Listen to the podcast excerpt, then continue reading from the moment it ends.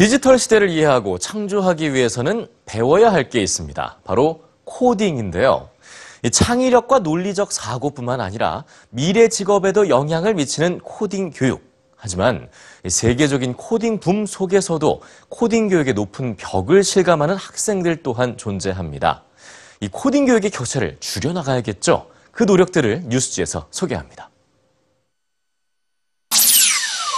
2020년까지 컴퓨터 직종 140만 개, 코딩 교육에 600만 달러의 예산 지원.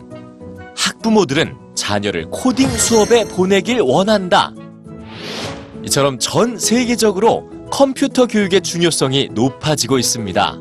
그런데 교육의 기회 또한 모두에게 활짝 열려 있을까요?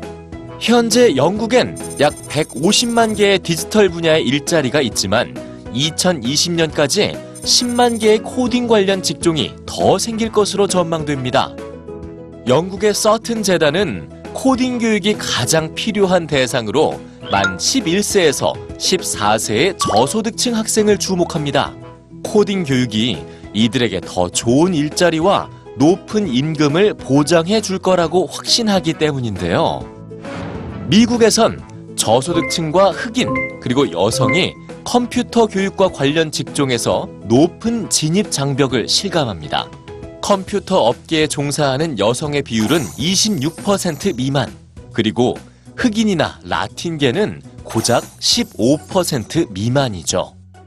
백인 남성의 직종으로 상징되어 온 컴퓨터 업계, 그 벽을 허물기 위해 여학생들에게만 무료 코딩 교육을 제공하는 비영리 단체들이 있습니다.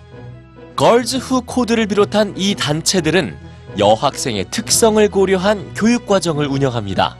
2020년까지 100만 명 이상의 여성에게 컴퓨터 과학 교육을 제공하는 것이 목표죠. 코딩을 배우는 게 빈곤에서 탈출하는 가장 빠른 방법이라고 말하는 비영리단체 ScriptEd. 이들은 여성을 비롯해 흑인과 라틴계 미국인 그리고 빈곤층으로 교육 대상을 제한하는데요. 수준 높은 코딩 교육이지만 비용은 전액 무료입니다.